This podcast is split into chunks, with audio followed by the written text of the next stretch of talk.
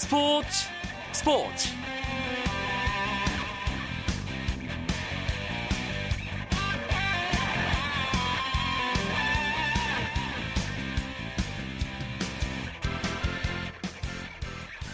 안녕하십니까. 수요일 밤 스포츠 스포츠 아나운서 이광용입니다. 안녕하십니까 라는 인사 브라질 국민들에게는 오늘 하루 아, 피해야 할 인사가 아닌가 싶은데요 아, 새벽에 경기 보시면서 아마 보고도 믿기지 않는 그런 축구 아마도 아, 앞으로 수십 년 동안 다시는 볼 수 없을 그런 경기 많이들 감상하셨을 것 같습니다. 개최국 브라질이 독일과의 월드컵 4강에서 믿을 수 없는 패배를 당했습니다. 전반 30분 만에 5골을 내주는 최악의 경기력과 함께 무려 7골을 허용하면서 1대 7로 무너졌습니다. 에이스 네이마르가 부상으로 중도 하차하고 티아고 실바가 경고 누적으로 나오지 못하면서 공수의 핵 없이 경기를 치르긴 했지만 그래도 브라질이기에 이 정도의 참패는 그 누구도 짐작할 수 없었습니다. 이변과 충격이 이어지고 있는 브라질 월드컵 소식 잠시 후에 자세하게 알아보겠습니다. 오늘은 류현진 선수의 선발 등판이 있는 날이기도 했죠. 이 이야기는 류현진 추신수의 메이저리그 이야기 류추 분석에서 함께합니다. 먼저 프로야구 경기 상황을 비롯한 오늘 주요 스포츠 소식으로 수요일 밤 스포츠 스포츠 출발합니다.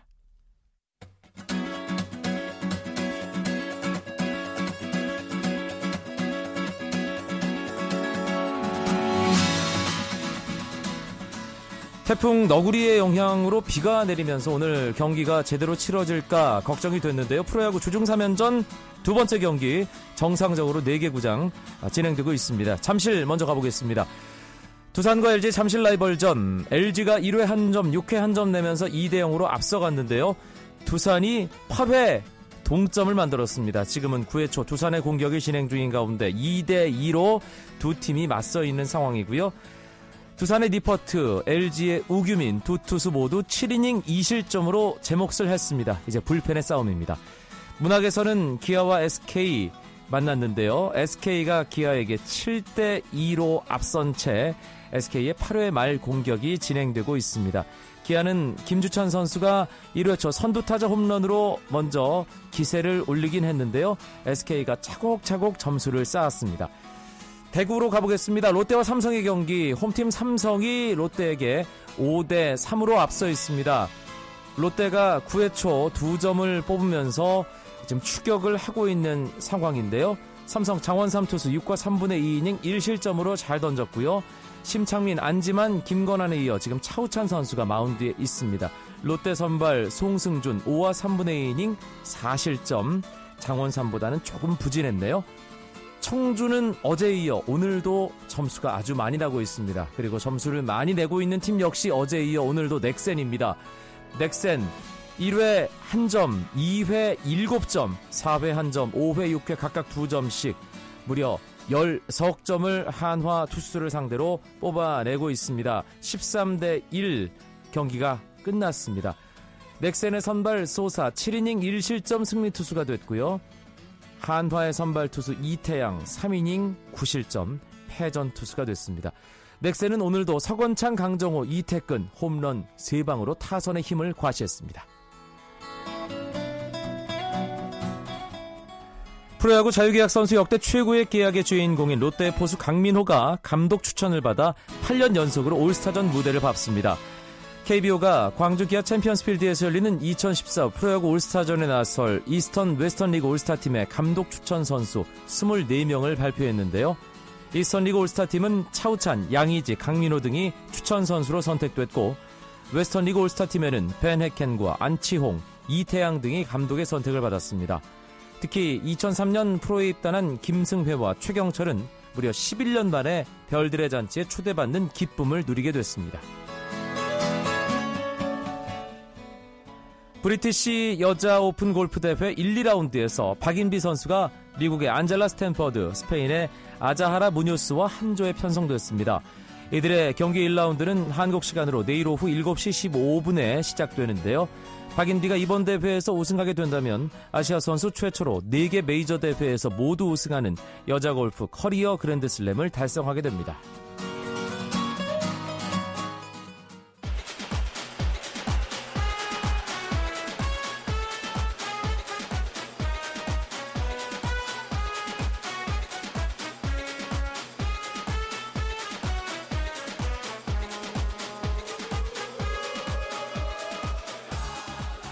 먼저 축구 이야기부터 해보겠습니다. 월간 축구 전문 잡지 포포트의 배진경 기자 연결되어 있습니다. 안녕하세요. 네, 안녕하세요. 아, 축구계 속보가 하나 있네요. 내일 아. 홍명보 감독의 긴급 기자회견 소식이 있는데 뭔가 중대 발표가 예감이 되는군요. 네, 그, 한 시간쯤 전에 그 축구협회에 짧은 공지가 있었습니다. 내일 오전 10시에 축구협회에서 홍명보 감독의 기자회견이 있다는, 어, 그런 공지였는데요. 그 내용을 확인, 해 보니 그 홍명보 감독이 브라질 월드컵에서의 실패에 따른 어떤 그 책임을 통감을 하고 아마 사퇴를 한다는 내용이 공식적으로 밝혀지는 아, 그런 자리가 아닌가 지금 그렇게 확인이 되고 있습니다. 네, 지난주에 허정무 축구협회 부회장이 홍명보 감독 대신임 한다고 했는데 어, 사실 어, 그때는 신임을 했다가 좀 네. 지난 다음에 뭐 사퇴를 만약에 발표를 한다면 좀 다른 입장인데 이 부분은 공식적으로 어, 어떤 입장이 발표가 된 다음에 아, 축구장 가는 길이나 아, 이런 다른 시간을 통해서 좀 더 자세하게 짚어보도록 하겠습니다. 네네. 아, 월드컵 이야기를 해보죠. 아, 네. 오늘 새벽에 저는 제가 그 약간 졸린 가운데서 봐서 이게 꿈을 아. 꾸고 있는 건가, 진짜 경기를 보고 있는 건가 순간적으로 착각을 할 정도였습니다. 아 그렇습니다. 그 아마 그 축구를 함께 보셨던 많은 분들이 다 비슷한 감정이었던 것 같은데요. 이게 진짜 그 실제 상황인가 스코어를 보면서 참 믿기 힘든 어떤 그런 결과와 내용이 나왔던 그런 경기였던 것 같습니다. 특히 어, 5대 0이 순식간에 됐잖아요. 네네. 예, 좀 늦게 일어나신 분들은 뭐지 하고 한참을 스코어를 예. 보셨을 것 같다는 생각도 들고요. 네. 예, 월드컵 준결승에서 이 정도의 점수 차가 난 적이 있었을까요? 아, 아니요. 처음입니다. 그, 그 7대 1이라는 스코어만으로도 세 가지 기록이 나왔는데요. 네. 일단 그 독일이 월드컵 사상 준결승 전에서 7골을 넣은 첫 팀이 됐고요. 그리고 그 7대 1이라는 스코어가 월드컵 사상 준결승전에서 나온 최다골 차입니다. 네. 그리고 마지막으로 이 브라질이 한 경기에서 7실점을 허용한 거는 그 브라질이 월드컵에서 참가한 이래 최다 실점 기록입니다. 아, 굉장히... 브라질로서는 여러 네. 면에서 네. 불명예스러운 기록의 주인공이 돼버렸군요. 네, 그렇습니다. 아, 그것도 네. 홈에서 열린 월드컵이었는데 말이죠. 이거 어떻게 봐야 될까요? 아, 뭐 사실 경기를 하다 보면 질 수도 있고 패할 수도 있는데 브라질과 독일이라는 팀의 경기에서 이 정도의 엄청난 스코어 차이가 나온 거는 아무래도 그 어떤 객관적인 전력이라든가 다른 비교보다는 멘탈 싸움에서 브라질이 많이 흔들리고 패한 것이 아닌가라는 결론을 낼 수가 있을 것 같습니다. 네. 그 경기 전에 사실 브라질이 악재가 있었거든요. 그 공격의 에이스인 네이마르가 빠지고 또 팀의 중심을 잡아줄 수 있는 주장인 그 티아고 실바 선수가 경고 누적으로 결장을 하는 상황이었습니다. 근데 나머지 선수들이 이 선수들의 그 공백을 느끼지 않게 좀 더 잘해야 된다는 어떤 부담감을 가졌던 것 같고요. 그리고 또 홈팬들 앞에서 압도적으로 승리를 해야 한다는 그 브라질의 목표는 이번 경기를 뛰어넘어서 대회 우승을 하는 거였거든요. 네. 아마 그런 중압감들이 여러 가지로 좀 그 선수들을 눌렀던 것 같고 그걸 이기지 못했던 게 결과적으로 선제골을 내준 다음에 너무 급격하게 무너진 어떤 그 팬이 됐던 것 같습니다. 음. 저도 브라질 현지에서 조별 예선부터 16강까지 경기를 중계 방송을 직접 하고 돌아왔는데 강팀의 조건에 대해서 생각을 해보면 네. 주축 선수, 중심 선수가 빠지더라도 그 공백을 메워서 크게 경기력의 차이가 없게 하는 팀이 강팀이잖아요. 그렇죠. 예, 근데 브라질은 네. 그런 면에서는 완전히 실망스러운 모습을 팬들에게 보여주고 말았습니다.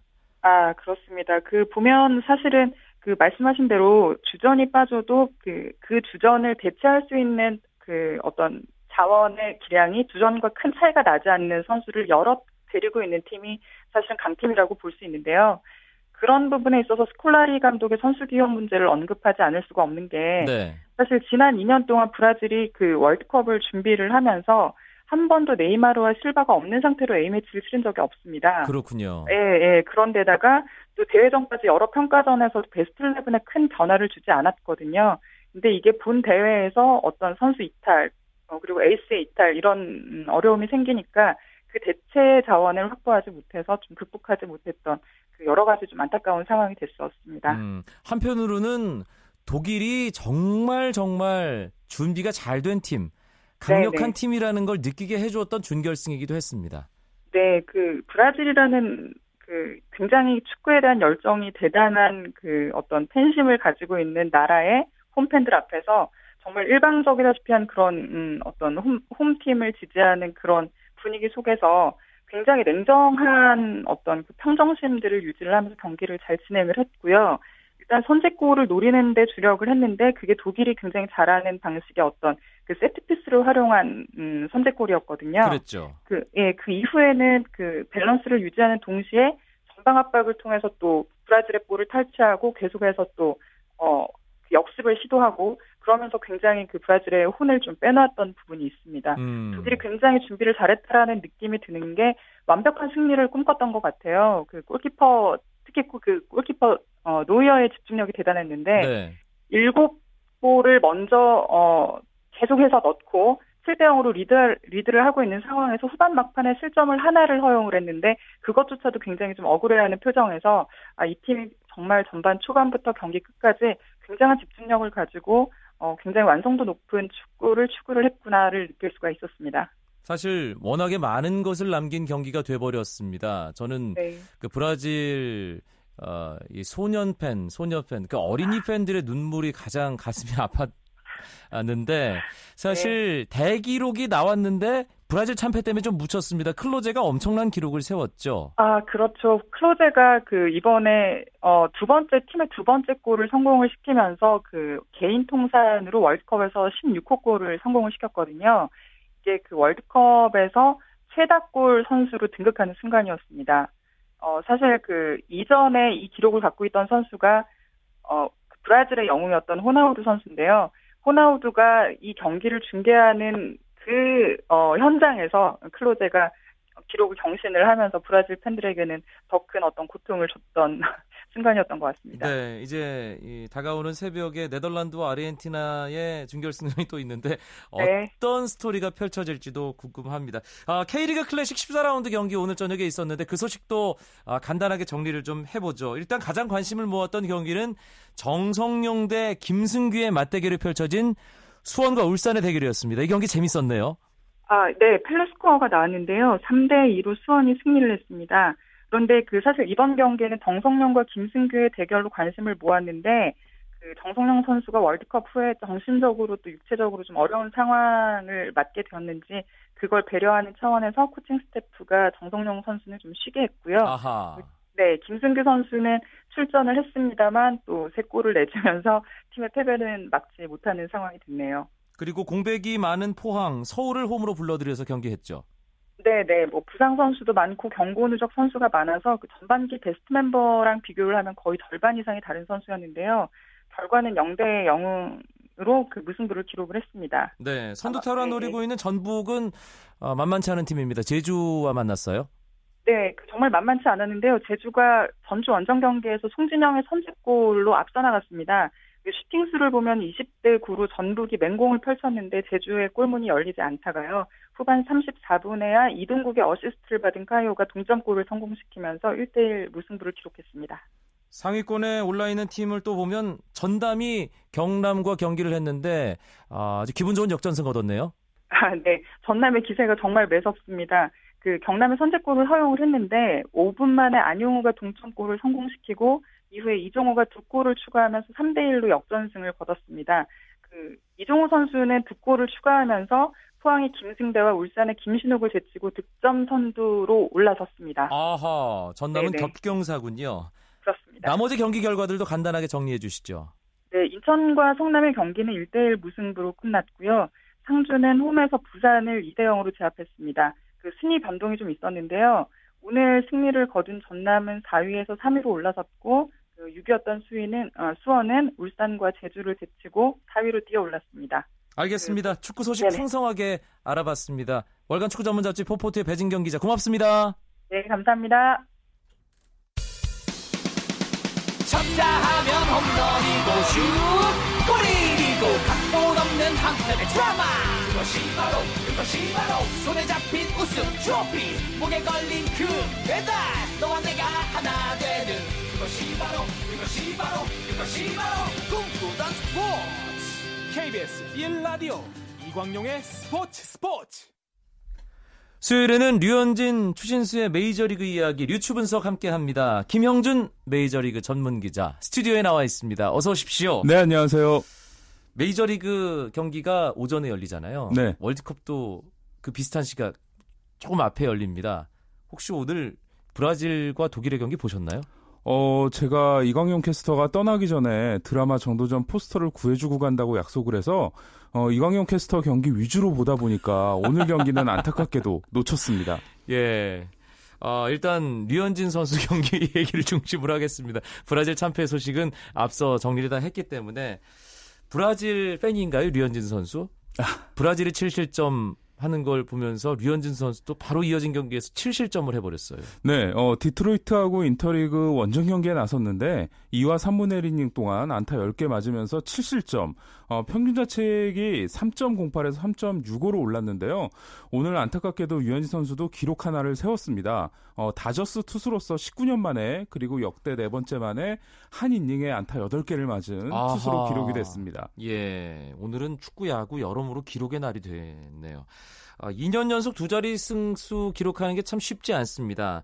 9승째 올린 뒤에 3경기 연속 10승 달성 실패예요. 네, 특히 앞선 두 경기가 7이닝 3실점, 7이닝 2실점으로 둘 다 잘 던졌는데요. 한 경기 같은 경우는 득점전이 한 점에 불과했고 또 지난 경기에는 또 블론 세이브가 일어나면서 올 시즌 벌써 두 번이나 이 승리가 불펜에 의해 날아갔거든요. 네. 그 부분만 없었다면 벌써 지금 11승인데 상당히 뭔가 좀 꼬이고 있는 음흠. 듯한 느낌입니다. 경기 후에 류현진 선수가 스트라이크 넣기에 급급했다. 이렇게 스스로 밝혔을 정도로 오늘은 안 풀렸어요. 네, 오늘 그 류현진 선수가 공을 던진 경기에 심판이 폴 슈라이버시라고 메이저리그에서 스트라이크 존이 가장 좁은 심판 중에 한 명이거든요. 아, 근데 원래 그런 심판 만나면 유현진 선수가 더 빛나요. 그런 정확한 제구로 그 심판에 맞는 스트라이크를 던지기 때문인데 오늘은 유현진 선수의 컨디션이 제가 이 2년 동안 본 것 중에 가장 안 좋았거든요. 네. 그러다 보니까 그런 그 심판의 스트라이크 존에 맞는 스트라이크를 던진 게 아니라 그야말로 한가운데 스트라이크를 넣 기에 좀 급급한 그런 경기였습니다. 음, 또 어떤 부분이 문제였을까요? 어, 류현진 선수가 특히 최근 들어서 이 체인지업이 지난해만큼 그 주목이잖아요, 유현진 선수의. 어, 이렇게 말을 좀 안 듣고 있기 때문에 음. 작년에 비해서 체인지업을 이제 유리한 볼 카운트 잡고 체인지업으로 땅볼이나 삼진 유도하는 경우가 많았는데 올해는 그 체인지업이 말을 좀 안 듣고 있다 보니까 타자와의 승부가 좀 길어지거든요. 그러다 보니까 한 타자한테 던지는 공을 공의 숫자가 많아지고 그러면서 그런 이닝 소화가 작년 대비 좀 줄어든다는 어, 그런 문제를 최근에 보이고 있습니다. 게다가 오늘 상대는 디트로이트 타선이 워낙 막강하잖아요. 어, 그럼요. 아메리칸 리그 타율 1위 팀인데다가 어, 특히 좌완을 상대로 메이저리그에서 두 번째로 잘 치는 팀이다 보니까 사실 어느 정도 오늘 경기의 고전은 좀 불가피했던 면도 있었던 것 같습니다. 하지만 류현진 선수는 또 이런 거 다 툴툴 털고 일어나잖아요. 그럼요. 두 예. 번 실패는 안 하는 선수다 보니까 다음 경기가 또 기대가 됩니다. 알겠습니다. 메이저리그도 올스타전 휴식기에 들어가게 되는데 그 전에 류현진 선수 등판하는 거 또 볼 수 있을까요? 네, 다음 주 우리 시간으로 월요일에 어, 새벽 경기인데요. 이때가 메이저리그의 전반기 최종일이거든요. 어, 이날 샌디에고를 상대로 유현 선수가 등판을 하는데 샌디에고전 통산 3경기에서 2승의 평균 자책이 0.93이에요. 네. 그 정도로 강점을 보이고 이- 있는 데다가 어, 상대 투수가 또 재밌습니다. 타이슨 로스라고 이번에 울스타전 나간 선수인데 이 선수의 외할머니가 한국 사람이에요. 어. 네, 그래서 쿼터 코리안으로 불리고 있는데 아마 이 두 선수 간에 상당히 흥미로운 어, 투수전이 되지 않을까 싶습니다. 류현진 선수는 10승 꼭 채우고 올스타전 휴식기 맞았으면 좋겠고요. 텍사스의 추진수 선수도 타격감을 좀 더 끌어올리고 나서 브레이크를 아, 좀 즐겼으면 하는 네. 바람입니다. 오늘 4타수 1안타에 못 맞는 공 하나 기록을 했는데요. 어, 성구와는 거의 정상으로 돌아온 것 같고요. 타구의 질 같은 경우를 판단을 하더라도 어, 점점 뭐 지금 빠른 속도는 아니지만 조금씩 좋아지고 있는 것 같아요. 시즌 초반 워낙에 잘했기 때문에 네.